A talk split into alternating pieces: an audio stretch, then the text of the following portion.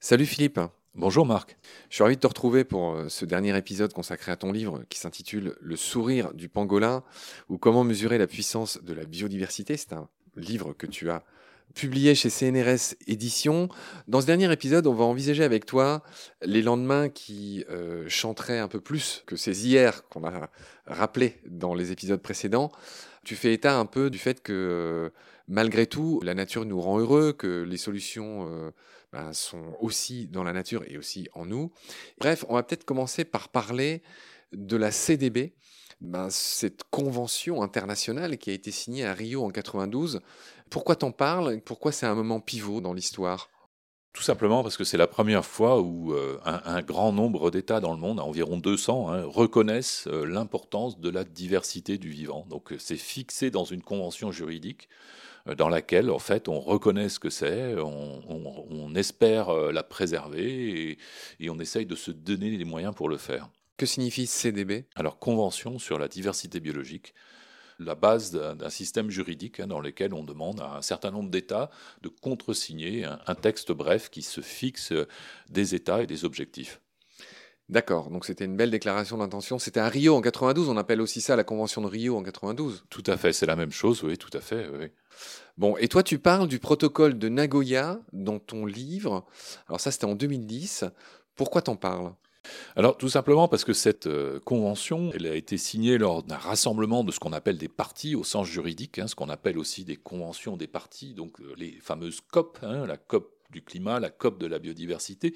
Et à chaque fois qu'on réunit euh, des parties, c'est-à-dire 200 États environ, pour réfléchir sur le futur, alors au début, en 92, on reconnaît l'importance de la biodiversité, puis très vite, on se rend compte que, euh, au plan économique, il est très difficile euh, d'arriver à persuader des États du Sud, qui souvent ont de gros problèmes économiques, de préserver cette biodiversité et de ne pas être simplement victime d'une prédation par les États du Nord hein, sur les milieux naturels. Bah justement, là, on vient de voir la catastrophe de la COP26 qui vient de s'achever, c'était à Glasgow. Oui. C'était en Écosse. On rappelle que la COP26, c'était sur le climat et que la COP15, euh, elle est à venir. Ça sera en Chine, a priori, ça sera en 2022. Et elle va concerner la biodiversité. COP15, biodiversité. COP26, climat. On a, vu, que, on a vu que les deux étaient liés. Pourquoi c'est des catastrophes? Alors tout simplement parce qu'on est dans une situation où euh, il faut à tout prix que les États s'entendent euh, pour aller de l'avant. Hein. donc il faut qu'ils s'entendent pour reconnaître la diversité du vivant, il faut qu'ils s'entendent à Nagoya en 2010, 2012 pour reconnaître qu'il faut des moyens économiques euh, pour arriver à préserver cette biodiversité. Euh, mais on se rend compte que, euh, on le voit bien lors des négociations qui ont eu lieu à la COP 26 sur le climat euh, à Glasgow, hein, on voit bien il y a un obstacle terrible à, ce que 200 États s'entendent entre eux. Hein. c'est que évidemment chacun tire du côté où il a avantage à tirer. Hein. donc il est très difficile d'arriver à des accords qui en plus ne sont pas des accords contraignants, c'est-à-dire que les États signent un accord en, en, prenant des engagements, mais ils ne sont pas tenu euh, de suivre ses engagements. Donc malgré tout, c'est un point d'étape important.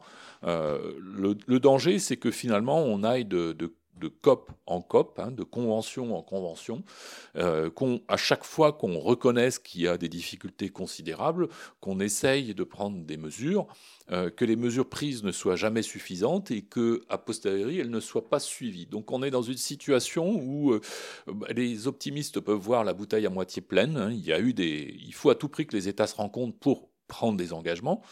et puis les pessimistes verront la bouteille à moitié vide en pensant que à quoi bon prendre des engagements puisqu'ils ne sont pas tenus. Donc on est vraiment dans une situation aujourd'hui où euh, il est difficile d'espérer, de, hein, mais en même temps, euh, c'est malgré tout la seule, la seule option possible.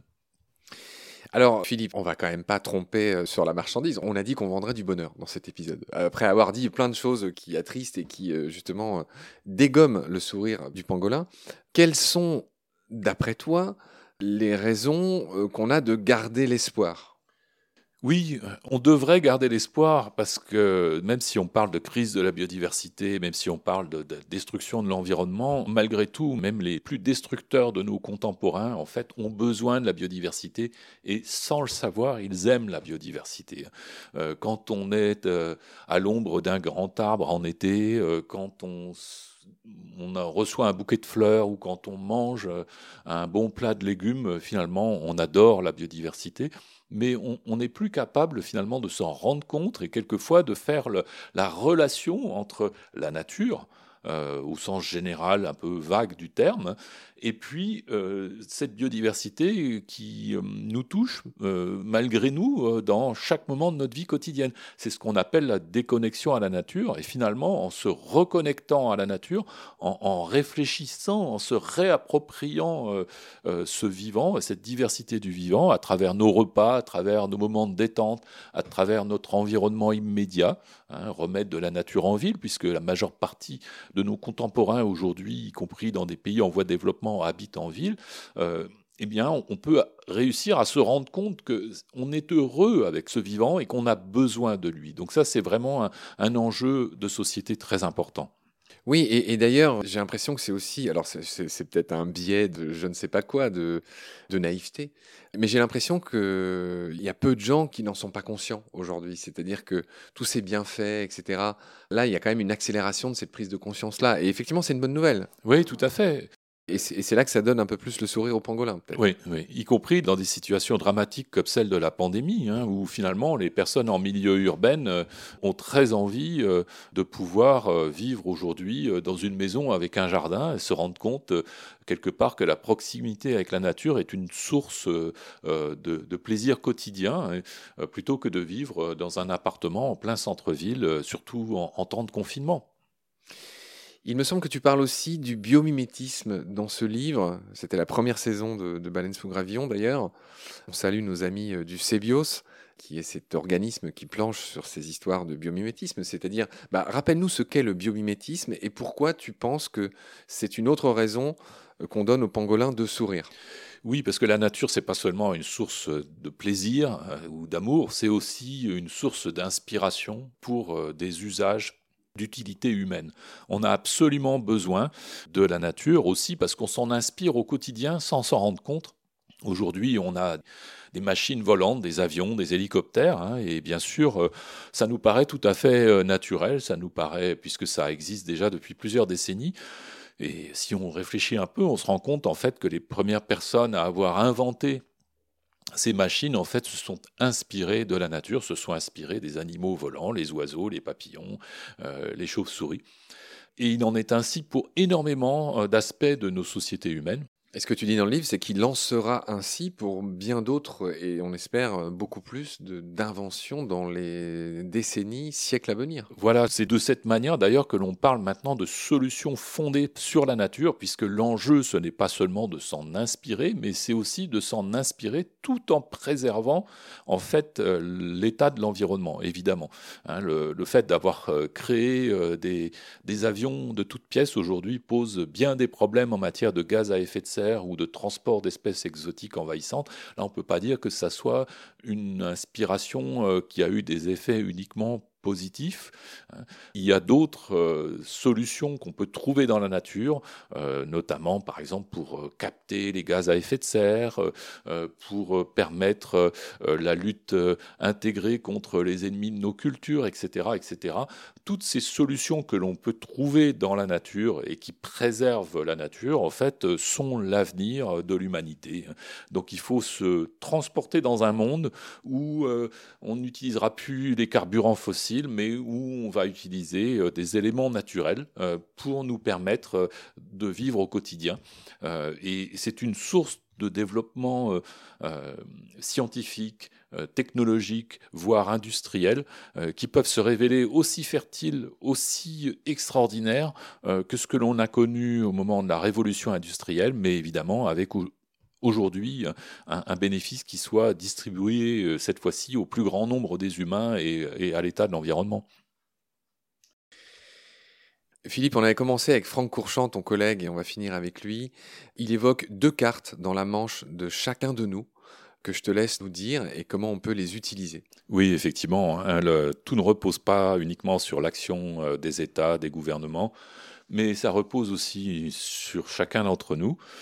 Euh, les deux sont complémentaires, et notamment avec notre carte d'électeur, puisque quand on est confronté au programme politique, on peut essayer de choisir euh, ou de peser sur ces programmes politiques pour que le respect de l'environnement fasse partie euh, euh, des actions envisagées. Et puis, on a également une carte très importante qui est la carte de crédit. Par notre comportement de consommateur au quotidien, on peut changer euh, la société de manière importante. Quand il y a des millions de gens hein, qui décident du jour au lendemain de ne plus consommer certains produits qui posent de graves torts à l'environnement ou à la biodiversité, ben, on a une action, ce faisant, qui est extrêmement donc il ne faut pas l'oublier.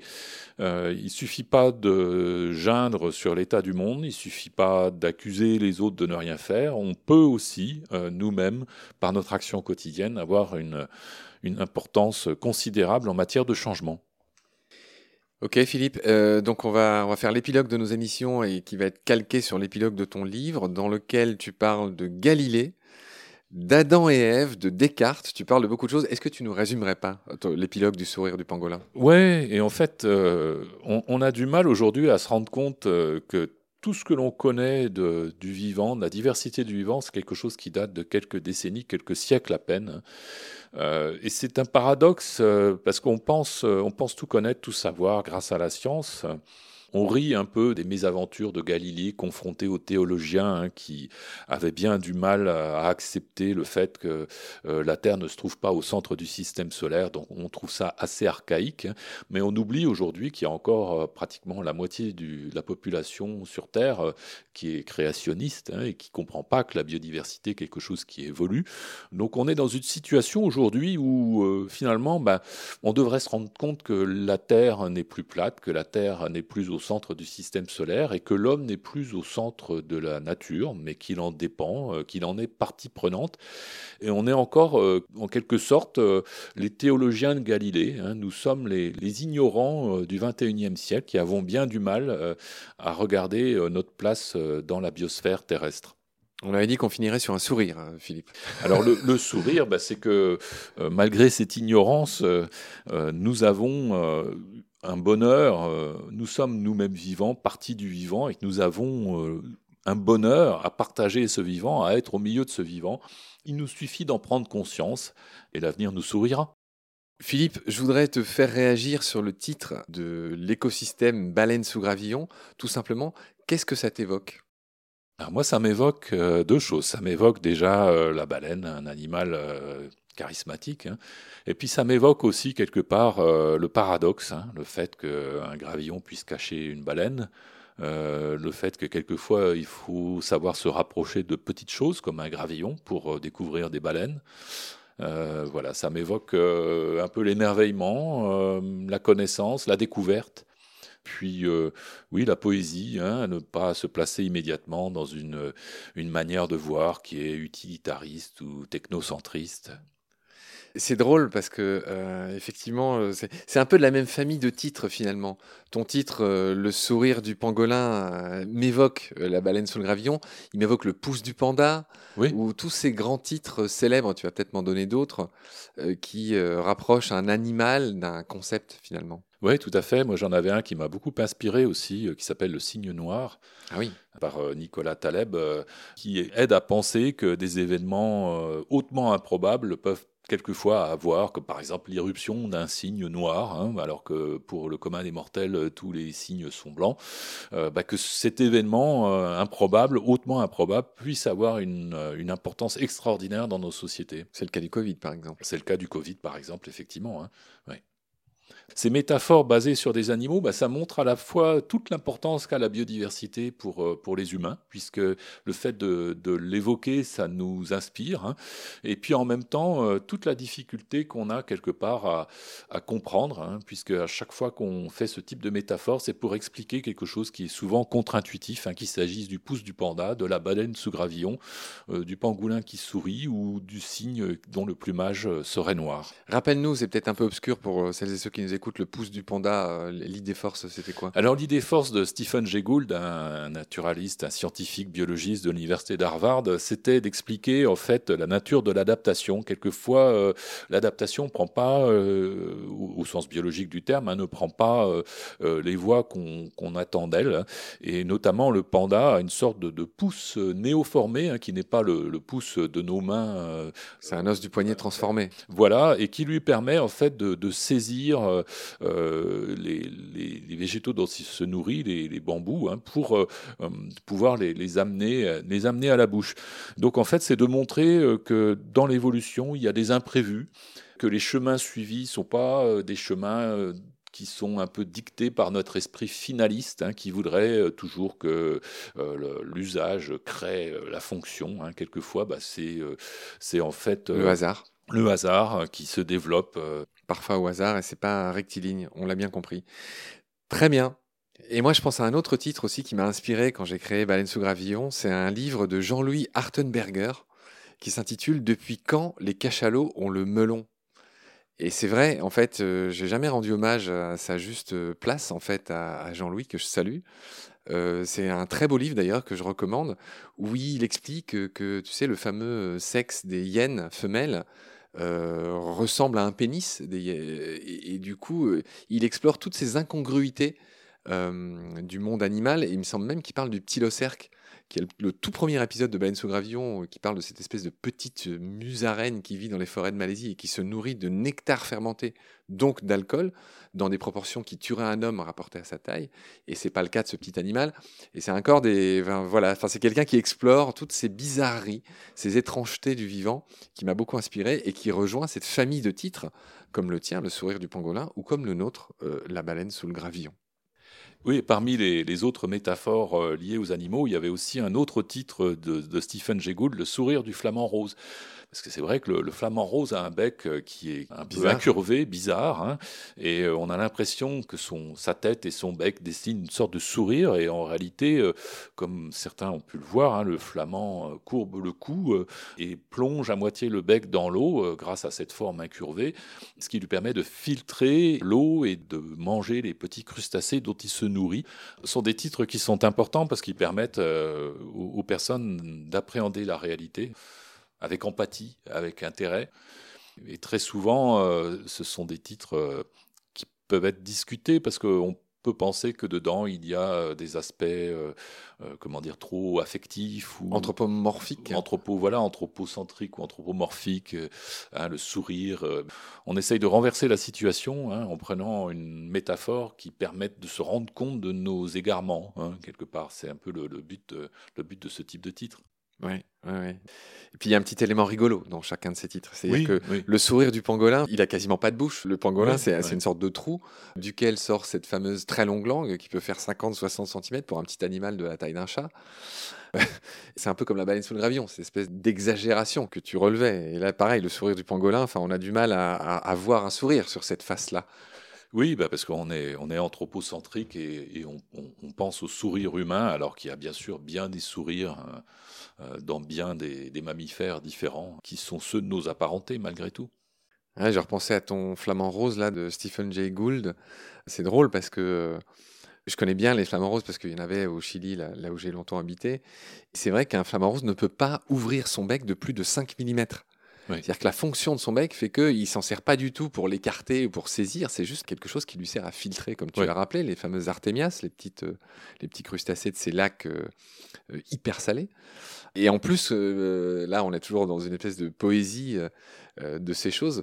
C'est vrai que quand tu vois une tronche de flamant rose, on n'a pas spécialement l'impression qu'il sourit. Donc c'était d'autant plus osé de titrer quelque chose, le sourire du flamant rose. Oui, tout à fait. Non, non, mais je pense que c'est aussi, euh, il y a un peu de provocation hein, dans tous ces titres. C'est le fait de, nous obliger à, regarder autour de nous euh, avec un petit peu plus de curiosité euh, et de pas être trop simpliste, trop immédiatiste d'avoir un regard un petit peu plus émerveillé, un peu plus curieux sur notre environnement.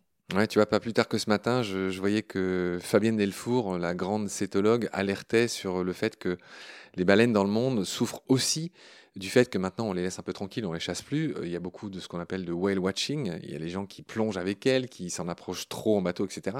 Ça pose encore des problèmes. Et elle en voulait pour preuve une photo de baleine à bosse qui fixait l'objectif et on voyait le blanc de ses yeux. Et elle disait, ben ça, chez les baleines, c'est un signe de stress.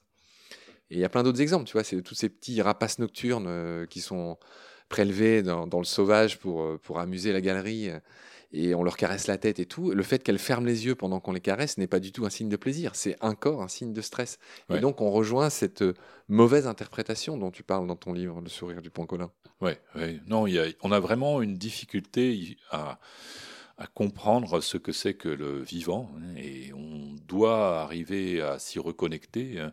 Euh, non pas que nos ancêtres comprenaient tout, mais ils avaient une compréhension de certains éléments euh, qui étaient déjà meilleurs. Puis aujourd'hui, nous sommes déconnectés, donc nous avons perdu euh, les éléments de compréhension qui étaient intéressants chez nos ancêtres ou nos, devanciers, nos aïeux. Et aujourd'hui, il est temps de réacquérir ce que nos ancêtres avaient et puis d'en acquérir d'autres, que- qu'ils n'avaient pas, hein, et qui nous permettent de mieux comprendre euh, le vivant. Le, souci, c'est que nous sommes 8 milliards à la surface d'une planète dont la moitié est dévolue à notre production alimentaire. Donc, euh, le temps que nous comprenions, que nous apprenions, nous faisons, malgré nous, ou en le sachant plus euh, cyniquement, beaucoup de dégâts. Voilà ce qu'on pouvait dire sur ton beau livre, Le sourire du grand cola par Philippe Pangolin. Les gens remettront ça dans le bon ordre. Euh, merci d'être à nouveau venu chez nous pour parler de ce que tu rappelles dans ce chouette livre que je recommande, Le sourire du pangolin, euh, chez CNRS Éditions, donc de Philippe Grandcola. On te souhaite le meilleur à l'ISIEB, ce fameux euh, labo que tu diriges, où les chercheurs étudient l'évolution, la biologie de l'évolution, ou l'évolution de la biologie, que sais-je. Je te laisse le dernier mot, je te remercie beaucoup. Merci Marc pour cette euh, balade dans la science et dans la diversité du vivant. Merci Philippe, à bientôt, salut. Au revoir.